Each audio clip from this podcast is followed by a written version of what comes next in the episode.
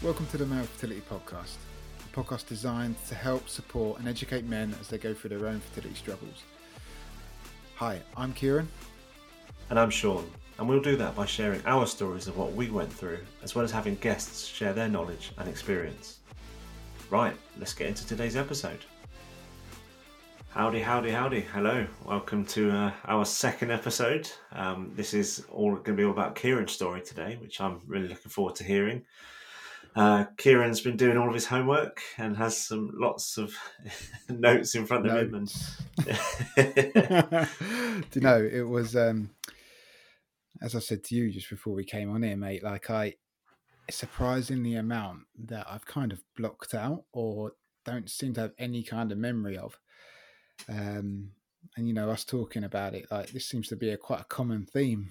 Um, almost like a bit of uh, post-traumatic stress yeah. even though it's you know it's a strong term that but it's really traumatic like just reading through it and i think oh i clearly don't remember that or i thought that happened here or this happened then and so it's you know it's been a bit of a, a walk down memory road for me while i've been uh, looking into this so i can't wait to tell it and um, i really hope some listeners get some benefit from it so i'm sure they will absolutely uh, it, that's, that's that's without question just any any men sharing their story is powerful. And so many people will get so much from this whether it is those men that are going through it or their partners who want to know how to support them. But like we said this is why we're doing this. So yeah it's all good. Actually i had the the same thing. When i first started sharing my story i did a, a timeline of, of what i you know my what i could remember we went through. And by the time i then sat down with jenna and she was going, what about this? What about that? My timeline was messy as hell because there was arrows going in.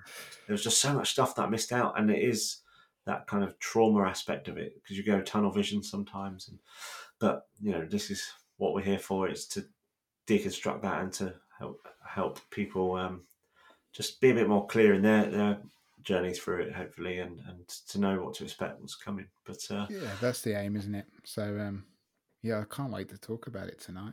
Not that I like talking about myself, but like it's it's the majority of it is like uh, you know there's a spiel in my head that just comes out, but actually I've looked at it and gone, oh, there's a bit more than I thought. So anyway, mate, yeah. before we talk about that, how are you doing?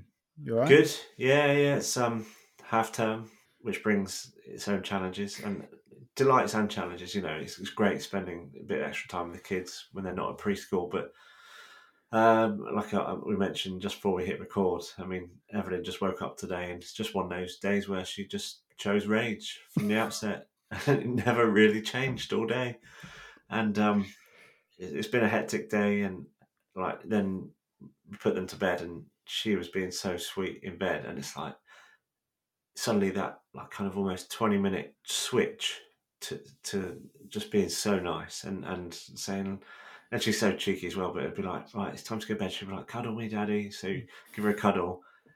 And then she's like no no cuddle in bed. Because then she knows i'm got, gonna get in and and it's a good chance i might fall asleep. And then she gets a, a nice long cuddle. But she just i love like the little you know she's two and a half years old. And just to know the little intricacies. And then she's like little tickle and then she likes she likes being tickled on her hand, and then she yeah. quickly flips up her elbow and wants to be tickled on, on her elbow. I'm like, there you go, night night, and she's like, no, no, other hand too. I think that's called uh, manipulation, mate. she's learning it already. I'm 40 years old. I've been getting manipulated by women for a long time. And one of them's two and a half. Yeah, and exactly. like, like I get it with Enya. Like, you try and be the solid dad sometimes. Like, yeah, you put the boundaries in place but I don't know. They just got this look, and you're like, mm. oh, yeah, all right. I, I, I, don't even. I, am not even fighting it. I know I am. She's got me wrapped around her little finger, and I and I don't care. I love it. I and actually I went downstairs after that and said to Jenna, I was like, that today was hard. And she was like, wasn't it just? And then I, I said, but that just that little bit at the end just it makes me want to go and like wake her up and just yeah. start all over again. But it just it really recharges your batteries, and perhaps they know what they're doing. Like you know, like you said, a bit of manipulation, but she knows then she, she's filling me with so much love to then go again tomorrow, no matter how what or what mood she wakes up in. But yeah, it's good. Um, took Ray to get a haircut, which he hates. Bless oh, yeah. him, and that was hard work. Um, and so we're actually now at, at the stage where we're like, might just let him grow it out for a while, because we don't want to put the poor lad through something he's hating, and He'll do it when So, he's ready, you know. Like they, yeah, they all have their own phases, don't they? Yeah. Um, and like, yeah, you don't want it to be like a traumatic thing that he remembers. no, no, exactly. Like putting him in a straight jacket or something. Scared of scissors for the rest of his life. yeah, yeah. Now we're gonna we'll, we'll leave it. We've actually discussed whether we might even learn how to cut hair. Like Yeah, yeah. how.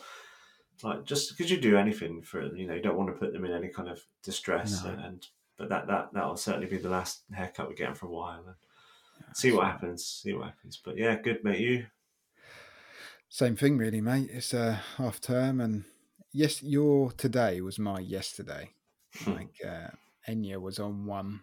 Um, she's a very strong-willed little lady. Uh, where Seb is like, you know the uh, the Mister Soft advert. I yeah remember like years ago, that's just the soft that walked along like just floppy. That's Sebby. Like he doesn't Mhm. care about much. He, as long as he's fed, he's quite happy. Where Enya wants everything like perfect, and I want it now, so I need it now.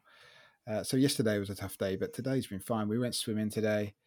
Uh, she had her first eye appointment, which was interesting. She suddenly became the most shy person in the world. Um, and um, I also I treated them to a McDonald's today, which I usually don't do. I'm a you know, you know me, mate. I'm big on my health and things like that, but I just try. I'm trying to break the ice Mm. with a very uh, frosty daughter sometimes. So um, yeah, we had a little we had a little cheeky McDonald's, and then yeah, I've just been doing other bits and bobs. So nothing nothing major, uh, but it, it's just nice to have that time with them. You know, Yeah. that little bit of relaxed time. Because next week it all starts again, and uh, back to the the chaos uh, for six weeks. Yeah, absolutely.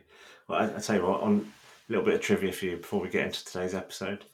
I found this out recently. Actually, it's, I can't reference it. I heard it on an, another podcast, so if it is wrong, then forgive me, everyone. But it still sounds interesting anyway.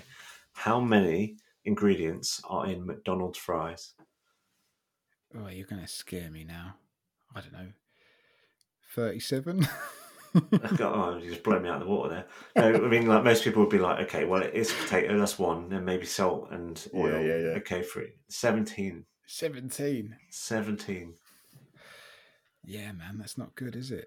I saw something as well once, like they don't um, go mouldy and things, and they only use a certain type of potato. Yeah, it's, it's, it's mad. Like if they're left like, on the side, they don't decompose like normal food Mm, because of what they're cooked in. wow. Um, but I'm pretty sure, like when this is going back to like the uh, um, the IVF type of stuff. My Jen was told to eat like fatty Yeah. foods, like a McDonald's fries, after the transfer. Yeah, I'm pretty there's sure a there's a big myth going around um, amongst in, in the IVF community about women eating McDonald's fries after transfers. Yeah, I just think that's because they want some McDonald's fries. Like, Yeah. I, d- I don't know the research behind it, so I'm only joking. But um, yeah, I remember a big thing about it, like a really Yeah. big thing. That, and I had to wear orange pants, like orange. nice. like Jen was like, "You've got to wear orange. It's good luck for fertility." And then I got into a discussion about how I don't believe in luck, and with a highly pumped up wife with hormones in her, I was going to lose that battle all day, mate. So I just wore I wore the orange pants.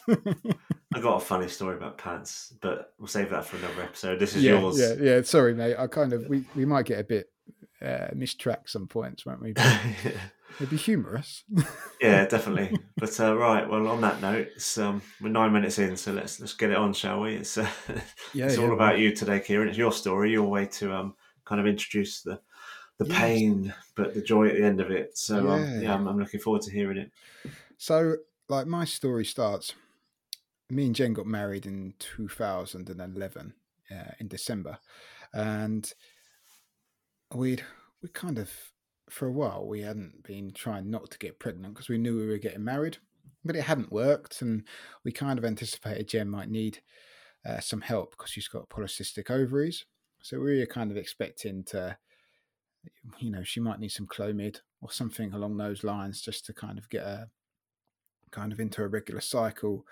Um, and so after we got married, uh, we went to the doctors and said, "Look, we've been trying for a while," and uh, they kind of did all the checks on Jen. Um, and at that time, we had no, I had no, I had no concerns about me, and Jen had no concerns about me. Um, and then in early 2012, uh, just before they kind of gave her the prescription for Clomid, um, they were like, "Well, we need to just check your husband. It's a routine thing. We've got no concerns about it." And uh, so I went and gave a semen sample in 2012. That in itself, um, it's an experience that we would discuss in a later episode. Um, but uh, so I gave the sample, and then a couple of weeks later, we got called back into the, the consultation uh, to see the consultant, and um, he sat down. He said, "Look, Jen, we can get you ovulating. That's fine." Um, and he turned to me and he said, "But there's not much we can do for you, Ciaran." And I was like, oh, "What do you mean? What do you mean? There's not much you can do for me?" Like, I kind of brushed it off as like a, just a comment, and then at that point, he realised that I had no idea uh, about my infertility. I didn't wow. know about it. Yeah, yeah. It was like, it was literally like us having this conversation and you telling me. Like it was My that word. Blunt. And then there was kind of a real kind of change of atmosphere in the room. I distinctly remember this. It felt like a complete out of body experience. Most people have been through a stage where you hear about someone you love has died or something's happened and you have that absolute moment of panic, like out of body experience. It happened to me then. And my heart was racing and I felt like I was watching the whole conversation from the side that kind of quickly altered back to me being in the room and kind of conscious of what was going on. But I used to do a lot of like bodybuilding uh, and, and, like lifting because I played rugby and but uh, I never took any like stimulating drugs or anything. But he, the doctor, immediately asked me, "Have you ever taken steroids?" And I said, "No." And he, he asked me again. He's like, "You can tell me if you have because it's very uh, effective on your your fertility." And I was like, "No." never taken any steroids. And it was almost like he was trying to immediately find a reason of why I might have not known, if that makes sense. So I kind of left that room in a bit of a a daze and kind of I can't really remember the rest of the conversation because Jen took over because she could see that I was just like, what the fuck? Like that's how I felt. Um, and then when I left, um, we were told that I'd need to do another sample. Uh, and then on like over the next couple of days, I was I convinced myself that they'd got it wrong, um, and that this next sample it was just a blip. They got it wrong, uh, and it would all be all right. Um, anyway, I did the sample again, and the same result came back. Um, this time it was worse. We we had an over the phone consultation because I couldn't get there, and uh, they told me that I basically produced like 1500 sperm in my count, and um, less than 1% of that was deemed viable. So they like thought like if they could find 15. I don't know how they exactly measure it, but yeah, so my count was low, my mobility and my morphology was just like crashed. Like, there was nothing there. So as you can tell, like it was a complete shock, and for a long time, I still denied it. I was like, they've got it wrong. It'll be fine. And then we decided in the summer of 2012 that we were going to move. Uh, and we moved from Sussex, where we were living, to Bedfordshire. And what happened when we moved was uh, we got, because we've relocated uh, under the policy in Bedfordshire, we had to live there for a year before uh, we could access uh, fertility treatment on the NHS. Now, the benefit we moved because of Jen's work. At the time, I'd literally just finished uni. I was a bit of a late bloomer at uni. So we moved there, and there was a benefit of moving. Like in Sussex, we would have only got one round on the NHS, where in Bedfordshire we got three. Uh, but we didn't we didn't move for that reason. We moved for Jen's Jen's work. So you know there was a silver lining in that way. But yeah, so we had to go on this year's waiting list, despite them receiving my um, my results and knowing it's never going to happen. I just don't have the the quality, yeah, uh, to to do it, which was really frustrating. and that was a difficult year. We were literally sat on our hands waiting. Mm. Uh, That's what I was gonna gonna ask really. So you've had those tests. You've literally had a professional sit opposite you and say, "Ciaran, there's not much we can do for you." You've you've had those cold, hard, light of day results given to you on a piece of paper, presumably, where your count is fifteen hundred, and like you said, your motility and your morphology was like shot to pieces. Yeah. So like that. Tell me about that year. It was just. Do you know what? It, it, it was the start of my real big downfall. Like I'll get into it in more detail at some point, but it was a slippery slope. I was still kind of in the denial stage. I was still denying it, and I think part of it was because we weren't moving forward in our treatment, so we were just stuck at the door. If that made sense, like there were they they hadn't given me any additional facts for me to go. Oh, actually, yeah, I need to kind of process this differently. I'd had two in Siemens semen uh, assessments, and they both come back really bad. But that was it. When was this? Oh, 2012. Until 2013, the summer of, we just sat and did nothing. There's nothing we could do. And um, I mean, there are benefits to it. Like we moved and we were able to settle where we we moved to without the stresses of a fertility cycle and new jobs came in and we were living in Luton in the time, and it, you know that's a stressful place to go in itself. Sometimes, I I think I can say that because I lived there for a while. Um, so you know, we had a lot to kind of deal with on other levels, but it was still hard. It was really hard because, especially for Jen, I think, because Jen really wanted to move forward with it. Um, where I think I was in the mindset of it was difficult, and I knew it was going to be difficult, so I was quite happy just to stand still for a while you know, if I really kind of break it down. Um, something I've definitely learned is that men and women process things differently. But now what I do know is that if we'd moved forward quicker, I think I would have processed it quicker and at the end had a bit better mental health result out of it. Because mm. um, I found it extremely challenging. That that kind of empty time. Yeah. So you had a lot of kind of time to think about it and, and in some cases bury your head in the sand as well. Yeah, that's exactly that's exactly what I did. I just buried my head.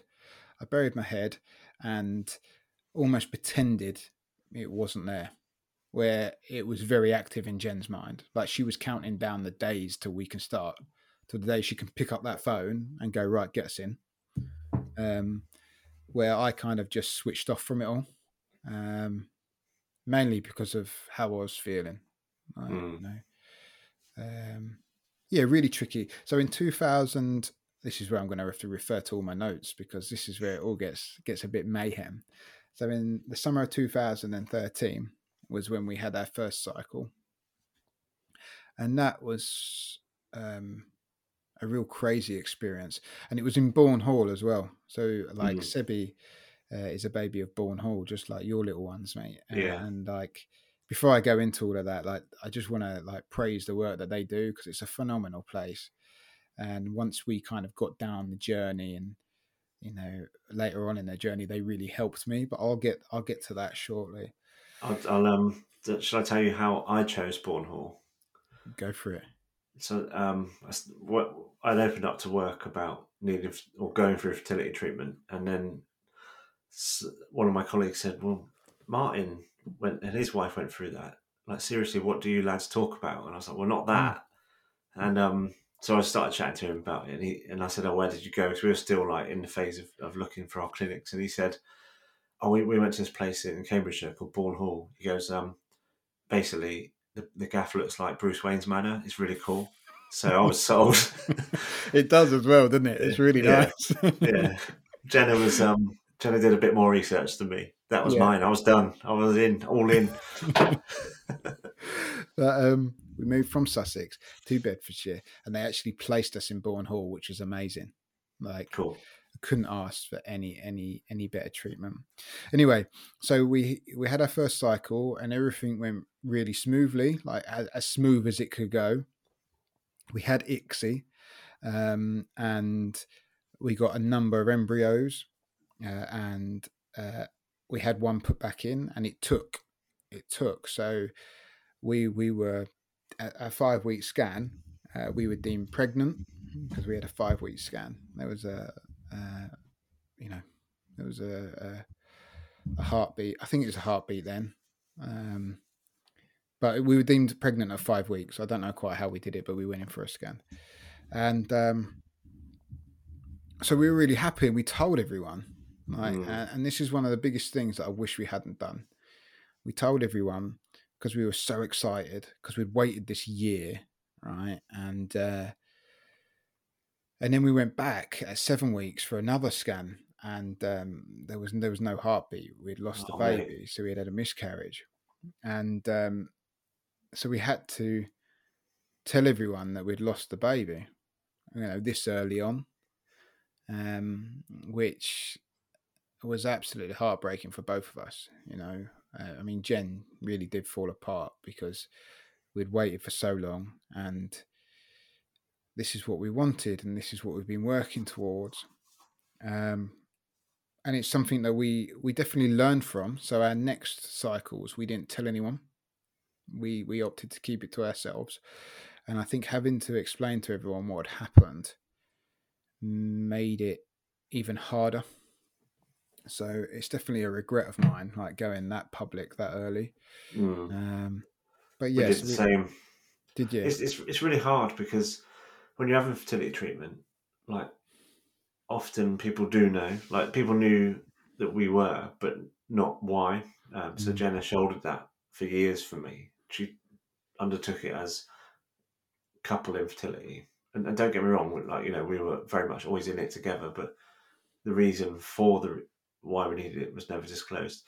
But then, because people, you know, they love and care for you, they're asking where, like, what's going on, what you're doing, and, and with some people, and at some times in general, we just said like, don't talk to us anymore about it. We, we needed space, but yeah, when it actually came, because we'd had so many knockbacks getting to the first transfer, when we had it, we told people, and we were like, right, okay, yeah, so you know, pregnant until proven otherwise, and and then we had the you, you do the, the pregnancy test after the two weeks. You, like the clinic tell you when to do it, and, and ours was positive, and, and we were we, we told everyone. We and, and the thing is, like you know, when you don't, I don't know. Some people might, but typically, I think most people wait until the twelve week scan, and yeah, we didn't. We, we didn't tell every everyone everyone, but a lot of people, and it's yeah. weird because that's so early, and then you, we got to that seven week scan, like you said. I think they call it the viability scan, and yeah um, you know, fortunately in our case, there, there were two little heartbeats, but um,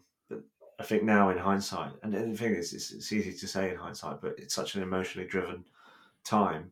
But I realised the fragility of what we had done, and by telling people so early, and, and how delicate things can be that early. But yeah, it's obviously uh, in our case, you know, we were, we were very blessed and fortunate that they, they did they did go all the way, and they're our babies. But it's just you're just pleased it's happened. Like, mm.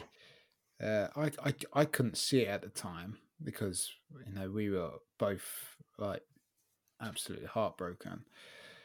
But the positive thing was we got to a certain point, like, and it took, and um, but you, we couldn't see that at that time. All, all mm.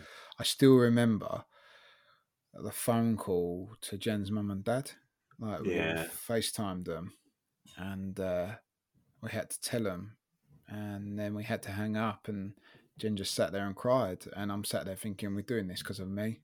Mm. Uh, you know that real guilt.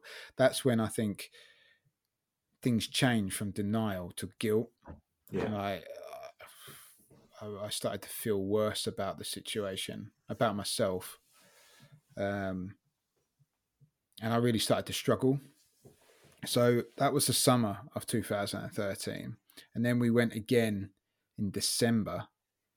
Um, you know everything was everything was good. So we could have a quick turnaround to try again which was going to be a frozen. Um, and the way it worked was uh, a test day a two week test day was uh, boxing day. And we were due to go to my mum's boxing day to so we were living in Bedfordshire. My mum was living down in Devon, and the fa- whole family was going down. Um, and basically, just before we left, well, Jen got up. I say just before we left, Jen got up at the crack of dawn to do this test. Uh, she was up at four o'clock in the morning, and I was up with her. And I still remember sitting on the edge of the bath, waiting while she did it because it's that intimate, isn't it, mate? You just kind of Mhm. you're there, you're there, you're waiting. Um, and there was nothing, nothing. Wow. This one, there was nothing taken, and you know, this tears started again. That same feeling from me started again, but we hadn't told anyone. It's it, you know, it's Christmas Eve, uh, Boxing Day, sorry, um, because we were go. It was just after Christmas, um, and we had to go and put on a happy face for the whole family Mm. and it was incredibly difficult, mate. It was incredibly difficult, and I, I, don't really have many, many words to describe it apart from it was probably the toughest three days of my life. Mm. Like uh, trying to manage Jen, trying to explain to everyone that Jen's all right. She's just not feeling too well. She just kept going upstairs and having time to herself. And I'd go upstairs and she'd be upset, crying. And then I'd go back downstairs, and in my head, I'm thinking this is happening because of me. Um, so you can imagine the cycle that just kept re- repeating over those three days. It was mm-hmm. incredibly, incredibly difficult. But hey, look, we we slowly processed it. I think the time of year made it more more difficult because if we'd just been able to hide away in our flat on our own, we could have just coped with it. But everyone's got an expectation of Ciaran at Christmas where I'm the one messing around and having jokes, and, and I just wasn't there. Everyone knew something Mhm. was wrong, but no one knew what was wrong. Um, I think parents, like my mum uh, and some of my family, probably guessed just because they knew things were going on.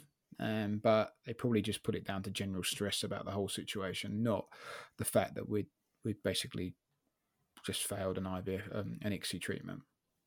Yeah, so tough. It's, it was really tough. It was really, really tough. Uh, and this is like one of those things that uh, why I've got these notes here. I forgot. I forgot about that Boxing Day, and I think I forgot Wow. about it because I just blanked it out because it was Yeah. horrendous.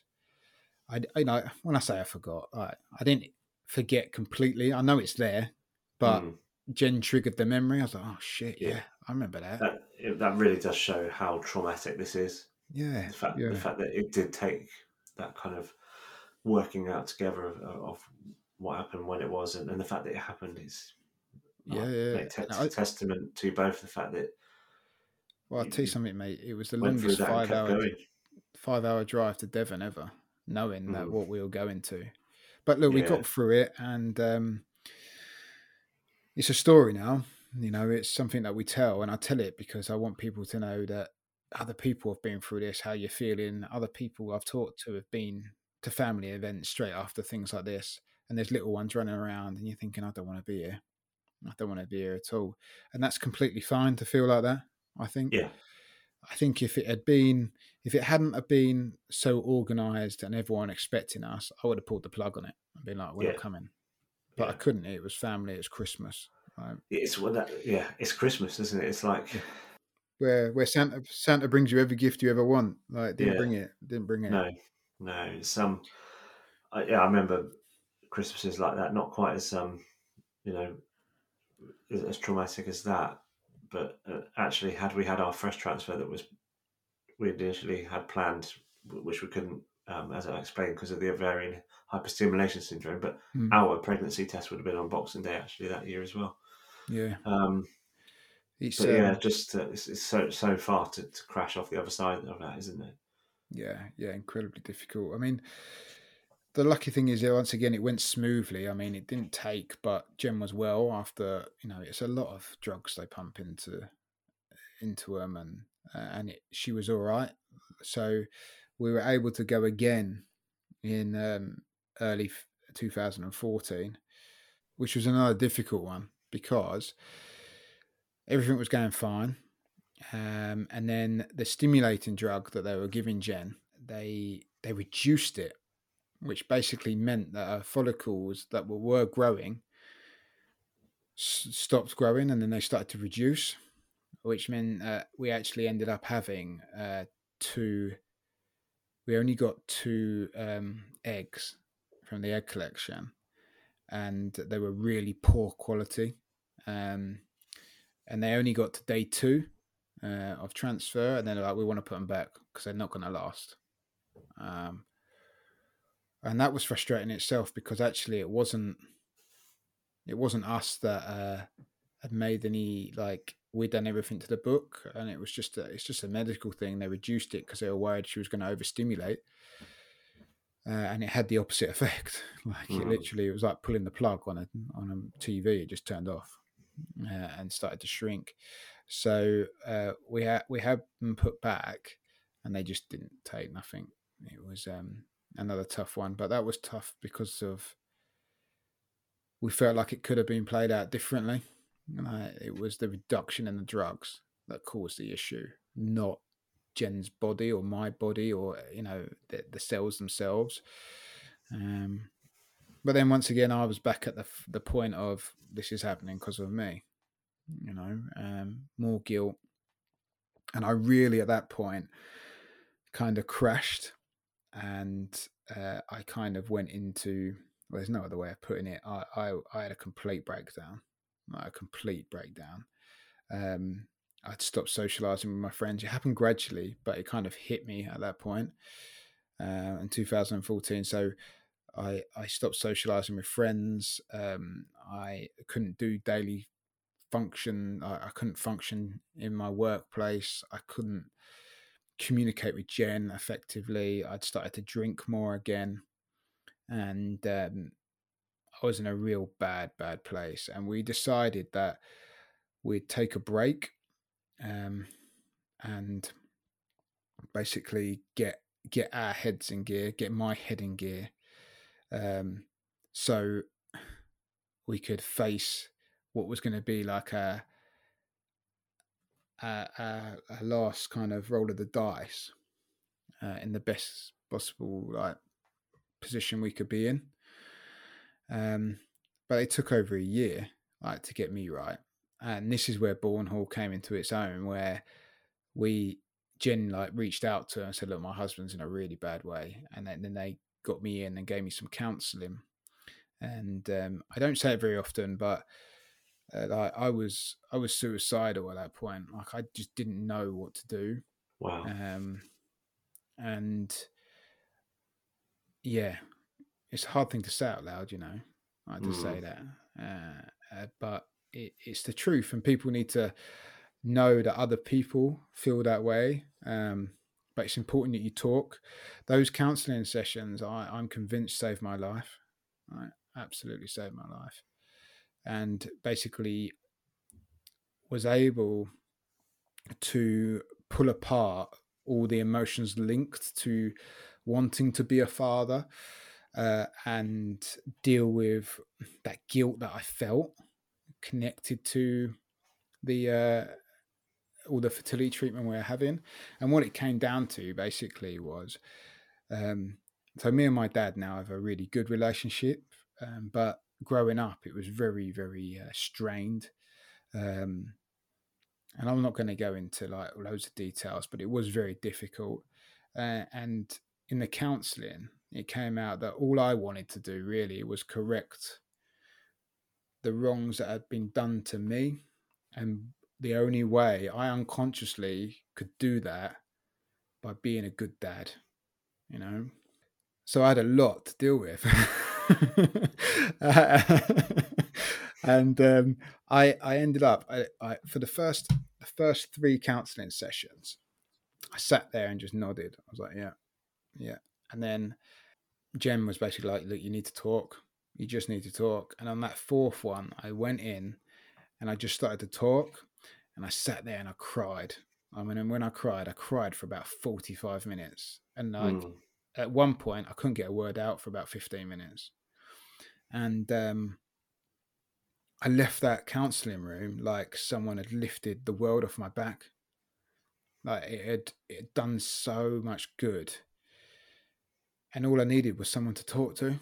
Mm someone that was disconnected from the whole thing in terms of they weren't going to cause judgment on me because that's what I was afraid of being judged for the fact of I couldn't, in my mind, I couldn't give my wife the one thing that she really wanted, the one thing Yeah. that, as in brackets, a man, I should be able to do.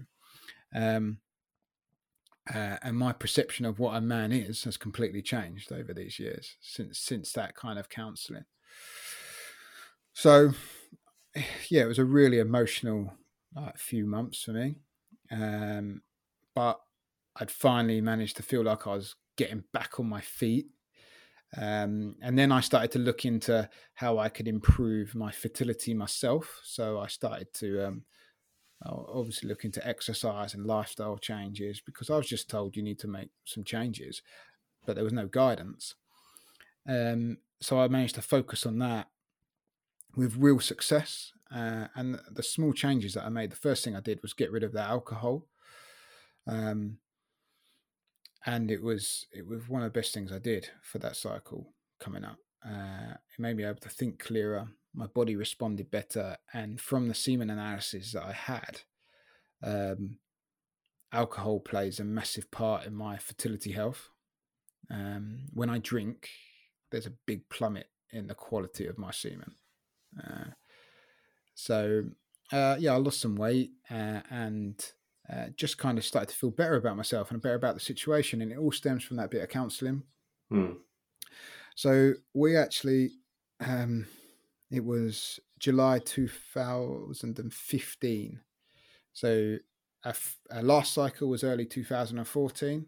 And it wasn't till July 2015 that we went again. We had a proper break because I was in such a mess.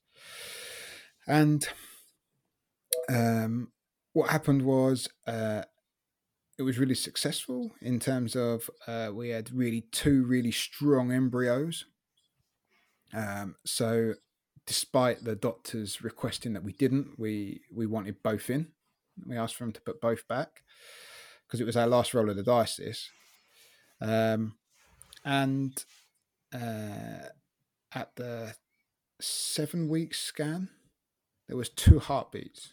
We had two heartbeats, and uh, of course we'd been here before, so we were a bit cautious, but we were pleased. We were happy. Um, and then we went back for a 12 week scan, and there was two um, embryos, but only one heartbeat. So we had lost one of the one of the twins. We we still refer to Sebi as having a twin, Hmm. And he he talks, he asks us questions about it and stuff because he's Oh, aware of what's him. going on. Yeah. Um, so we had lost uh, one of the twins, but Sebi was still like his heart, little heart was pumping strong. Um, and um, and then we went back at this is the most bizarre thing about this as we went back at week twenty, and that embryo had disappeared. So Mm. it's called vanishing twin syndrome, and um, basically Jen's body had absorbed it, and or or Sebi had absorbed it in some way.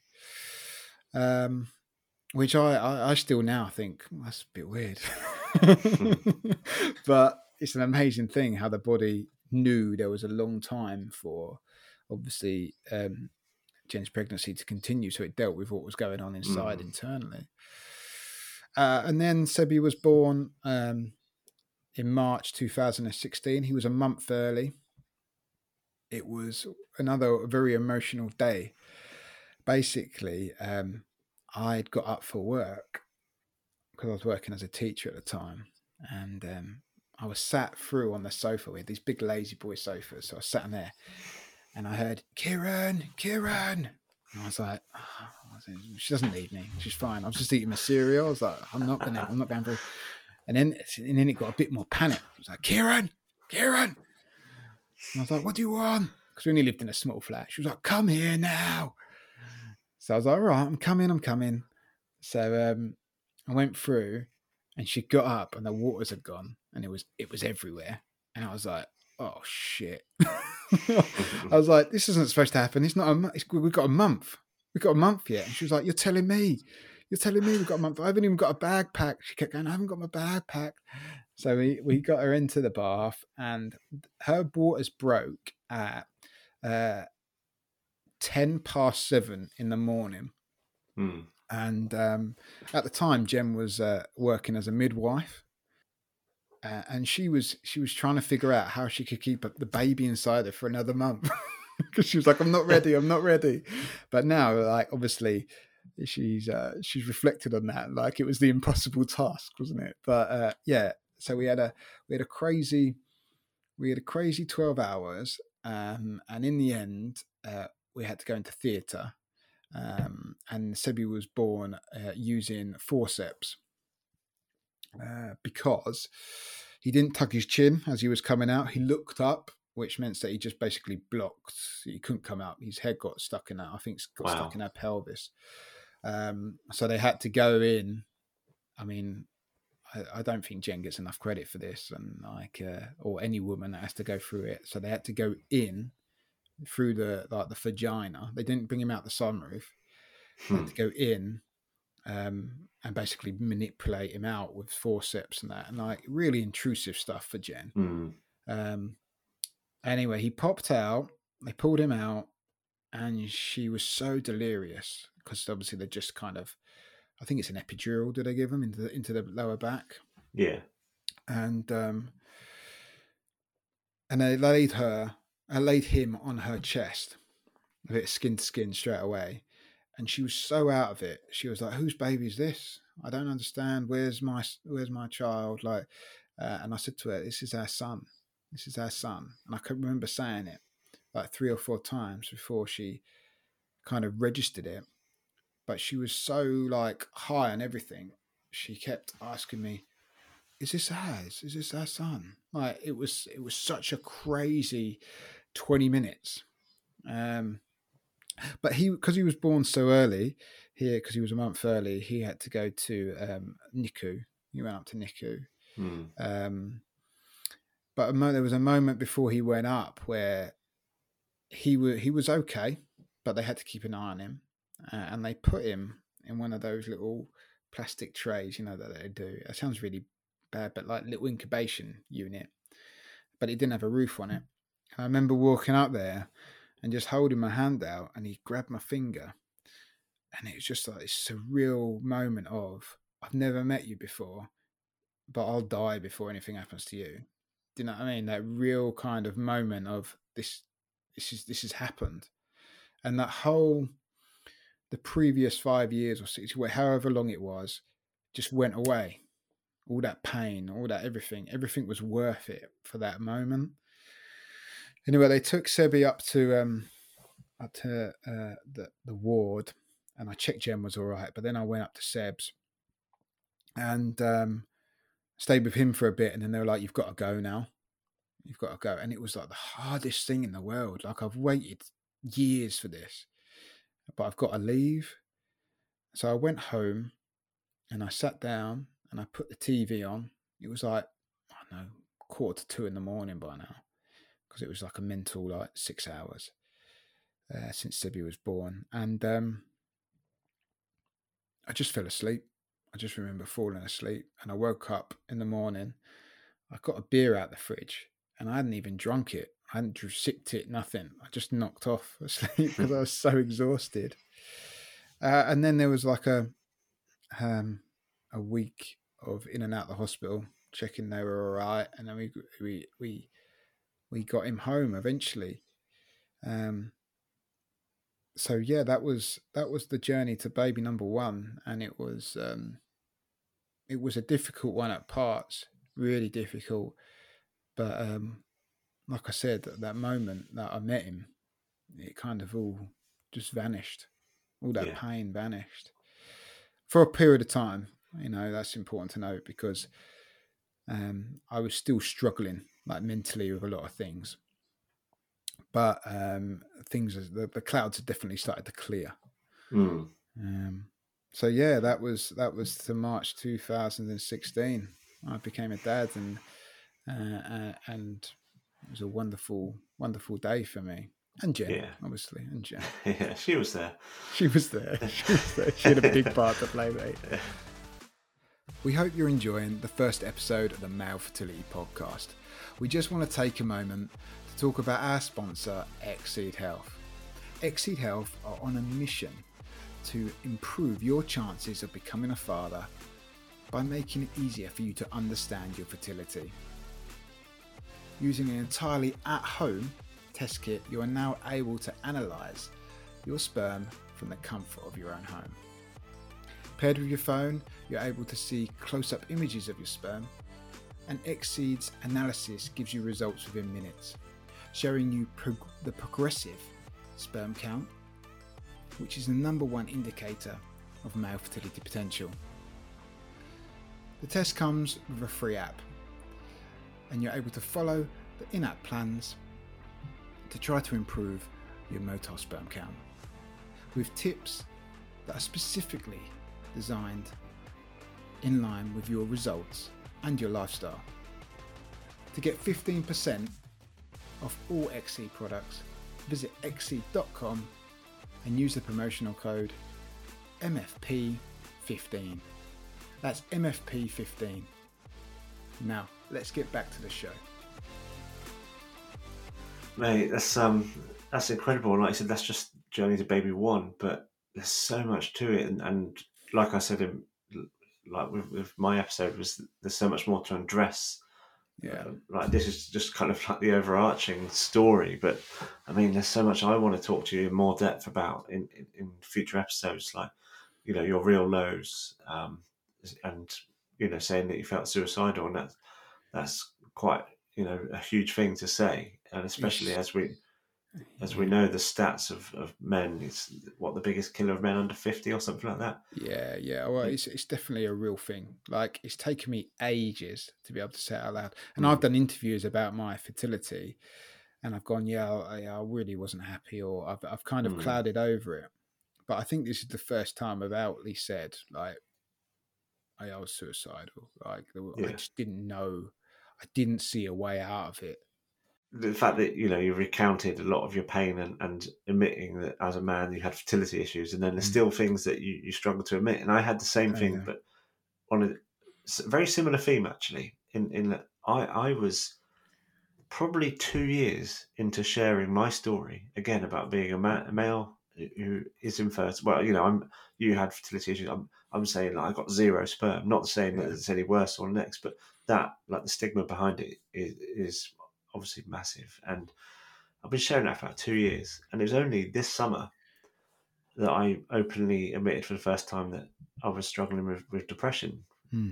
whilst going through it, and Yeah. um, because it, it's part of the uh, of grief. It, it's one of the stages, and I was going, oh yeah, you know, I went through the four stages. Uh, you know depression. Well, more like kind of I was down for a bit. I just couldn't say it. I could not Yeah. say it. As and, and, and it's funny how there's this there's these other stigmas. You admit, in one, and these other ones that are still seemingly so hard to, to come out with.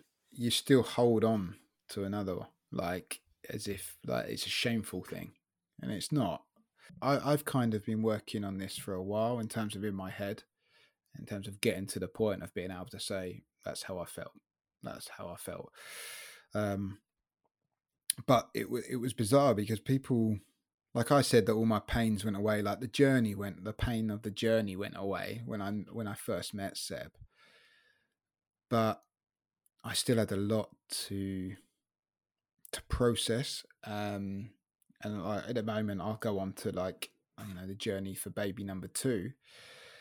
But in between that time, I was having panic attacks like no one could believe. I'd never had them before. I remember having the first one, and I, Wow. th- I, th- I genuinely thought I was dying. I thought, what the fuck is going on here? Like everything, it was like all my senses were turned up to like a thousand. My heart was racing. I was like, I can't see her. I can't. We we were. I was driving, just driving along, and I was driving to work, and I was driving to Sebi. I was taking Sebi to nursery. So this was quite a bit of time after it had passed, and it was like bang. I remember having this this panic attack, and all I wanted to do was get out the car, just stop the car and get out, but I couldn't because Seb was there, and he's in the back chatting away like oh, you know, being like a two year old is, and I'm like inside, all my alarm bells are ringing. I don't know where it's come from, and it kept happening. It happened for about a year, just kept happening, kept happening.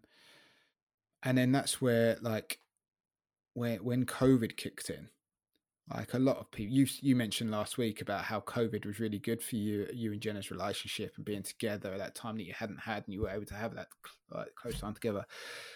It COVID couldn't come at the best time, uh, better time for me. It allowed me to press reset, like and drastically press it, because I'd stop going out again. Like I wouldn't even go to um, uh, like the supermarket. I'd go to work, I'd come back. That was it. It happened so again. Have you ever like undressed where that anxiety was coming from then that those panic attacks no no I, I i kind of i just put it down to like additional layer of processing of what was going on. It was almost like my body like releasing all this mental stress i've been holding on to. I don't i don't know how else to explain it. The last one i had i was the school that i work in um, is is a Quaker school. Uh, we have something called an open day, uh, and at the end of the year, each year, everyone goes into the uh, the meeting house, and, and the head talks to the whole school, uh, and it's quite enclosed.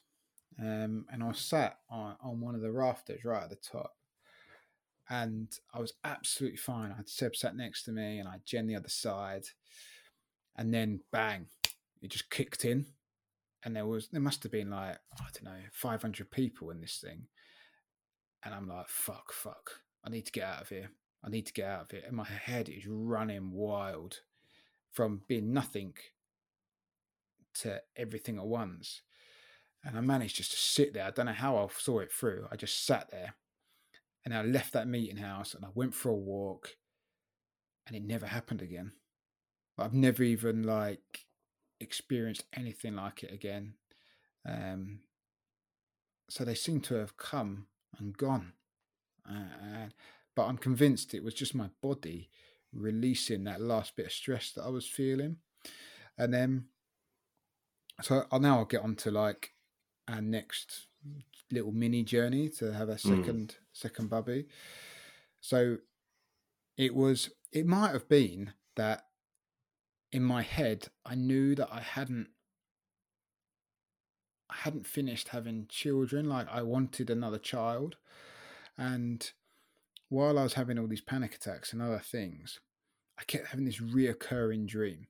And it's generally like this is how it used to happen. I used to dream that I was walking along the beach and I'm walking into the sun with my eyes shut and I can hear the waves and then someone takes my hand and I look down and there's a little girl walking along with me and I it sounds really cheesy in that but it generally I used to have this reoccurring dream and it was I used to then wake up and be like oh, what was that about does that mean that uh, and I, I went through a really deep processing of it like I thought because I wouldn't say I'm spiritual, but I didn't know whether or not you, you don't know what really happens in this world. Like we don't. We kind of guess, but you don't. And I had a weird kind of thought of, was that because she was around about Sebi's age, and I thought, is that was that the twin that we lost? You know, that's generally like, what am I still processing this, or is it me kind of set telling myself that I would like a daughter? You know, um, so yeah, fast forward to I think it was what summer 2019, we we decided to go again, um, and in the back of my head, I had this dream in my head. It, it sounds crazy, but it, it's just how it played out. Uh, and that's when we first went to Leeds, and we, we didn't we didn't feel comfortable there. We didn't think it was the right setting for us. I think after you've you've been to Bourn, um, it's really you know your standards are high. uh, I, I, must have like kind of highlight that we'd already moved. We moved to the north in between this time. Um, yeah, standards are really high, uh, and we were just like, you know what, Leeds isn't going to cut it for us. So we ended up going to um, Care in Sheffield because uh, they actually had like the best statistics um, and best reviews, basically about just uh, client like care. I know it's it's in the name, isn't it? um, and uh, felt really at home there. As soon as we got there, we were we were spoken to as um, as a couple, people that had experienced it. Like we weren't novices. Uh, our opinion was really taken in consideration, um, and it just felt a lot more um, comfortable than when we were in Leeds. You know, some people might go to Leeds and think that's fine and they're happy with that, but we were just looking for something slightly different.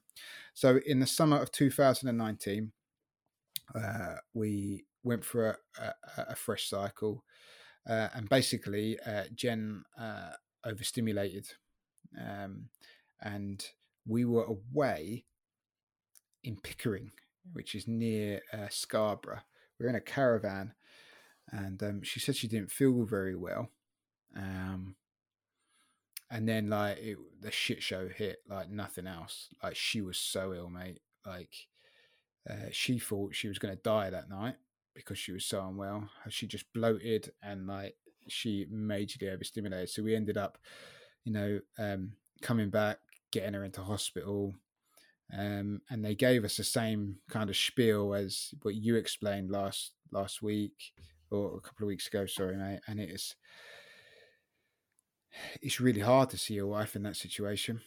Really, yeah. really hard, especially when um, you're rolling the dice because you want to, not because you necessarily need to. And I know there are going to be people here that you know listening that find that difficult to hear, but we were trying for another one. Um, so we had the big conversation of: is it do we just stay at one because Jen became so unwell? But after um, some time um, and some reflection, we decided no, we do want to try it again. And Care were amazing. They like brought us in. We had another chat. Um, they approached things completely different. So I think for for the one that was overstimulated, we had a long protocol. So in terms of stimulation of drugs. Now for Sebi, we actually had a short one. So they were like, well, shall we try a short protocol and see how it goes? Um, and I've got this is where I have to refer to my notes, you know, because it, it just it just blurs here. Um, it just didn't work. So it had a fresh overstimulation. From that, um, they had some that they'd been that had been frozen. So then we put those back in, and they didn't take. But from that, they still had some left, some frozen left um, which then in January 2020 they put back in, and Enya came from the two, one of the two they put back in. I have to get my head around this, mate. So it's, it's, it's, no, it's right. Um... So basically, we had a frozen. No, we had a fresh to begin with. Jen overstimulated. They froze everything from that, and then we had two put back in initially from a frozen, uh, a cycle, nothing took, and then we had another two put back in, and Enya came from one of them because we got so many eggs from the first the first lot. That's mm. I'm pretty sure. That's uh, it. It was it was a lot shorter, but it was very intense. You know, it was quick, and and Jen being unwell, um, really kind of put us on high alert. But yeah, and then the day Enya came was a, a, bit crazy in itself. So three weeks before Enya actually arrived, uh, Jen started contracting, um, and we thought she was coming. So we'd got the Jen was convinced she was going to have a pool at home, like a birth pool at home. So I'd filled it up. The midwives had come, and after five hours or three hours, four hours, something like that. It ended up that it was just really strong Braxton Hicks. so it was just contractions that were getting her body ready. And then three weeks after that, we had a sudden dash. Jen was like, baby's coming, baby's coming. And it was, it must have been, this started at 11 o'clock at night. And I said, right, let's just see what happens because we've been here before. Uh, by one o'clock, uh, she was in the car and we were hammering down to Wakefield, a local local hospital, um, and we got there, and uh, within an hour, I think it's like an hour and a half, hour and fifteen minutes, Enya Enya arrived, so she came quick. Um, Mm-hmm. so yeah, that's the journey to uh, to baby number two. It's a bit shorter than the other one, just because my head was in a lot better place. Um, yes, I had those panic attacks, but they had stopped, uh, and it, it was it was a bizarre thing when I first met Enya, because I felt like I'd finally met the little girl in my dreams, and uh, I always say that like Jen found me, Se- Sebi saved me, and then um, Enya completed me. You know, it's um, I really think about it, and that's how my how my journey kind of ended. Um, I still felt like there was a bit to deal with emotionally, um, so I, I kind of reached out uh, and I found the the him fertility group, and I became a member of that, and that helped. I think during that. Uh, going to those meetings, I, I kind of transitioned from someone who was there looking for support to someone who could support and that really kind of came to a head uh, when I went to Everest uh, base camp with the Him Fertility Group. Uh, when I got to base camp, um, Ian was walking around. Ian Stones was walking around uh, with with a camera, and he was trying to get pictures of us all while we were there. And he was like, "You're going to say something for the camera?" And I was so emotional. I was like, "I can't, mate. Just just leave me alone." just leave me alone. I was really blunt. I was like, just leave me alone, man. And I went and sat on a rock and looked up at Everest, and I and I had a few tears to myself. I was like, everything I've been through over the last ten years has brought me to this moment. Mm. And then I got up from that rock and I went back to the group, and it was another one of those transitions and phases in life where the guy that went over to that rock was a different guy. It was a different guy to the one that came back. You know, I my brain had clicked I, I, and Mm. I feel free of all the anxieties and all the discomforts linked to that now. And it, it happened at that moment, um, well, from my fertility journey. So it kind of had a nice ending for me. Like it had a specific point I remember. So yeah, it was, it was a one hell of a 10 year journey. Mate, that's that's um that's quite a story. It's incredible, and like I said, there's so much. I, I can't wait to to unpack and undress more. I mean, and like you know, I mentioned about your strength in admitting what you went through and, and how you felt. Mm. Also, stuff like that you just kind of drop in there. That, oh, Jen was a, a midwife throughout Yeah. that, and like and how incredibly tough that must have been for her. And then coming home, and then it just increases that that guilt that you must have been feeling, and it's wow, you know, so much to talk about. Like and so many similarities I resonate with as well throughout what you were saying. you know, like as I've said to you, like off air, it wasn't until I wrote all this down that I was like, man, that's that's a busy ten years. No, you know, no wonder I was feeling it. You know, you know, ultimately, I, I got what I wanted from it in terms of my children. But I generally think I'm a better human being for going through it. Like I am, I am a Yeah. better, I am a better father for it. I'm a better husband. Um, I'm just a better friend, a better son, um, better brother. You know, all those things that even though other people might not see it all the time, decisions that I make and things that I do now are very carefully thought out and not not spontaneous. Like I, I I'm not like that anymore. Um, so yeah, although it was a stressful one, I I wouldn't change a thing. I really wouldn't change a thing, um, because ultimately it, it's made me into the person I am, and uh, you've, Yeah. you've you've just got to look at it like that. Got to look at it like that. hmm That's exactly what I say.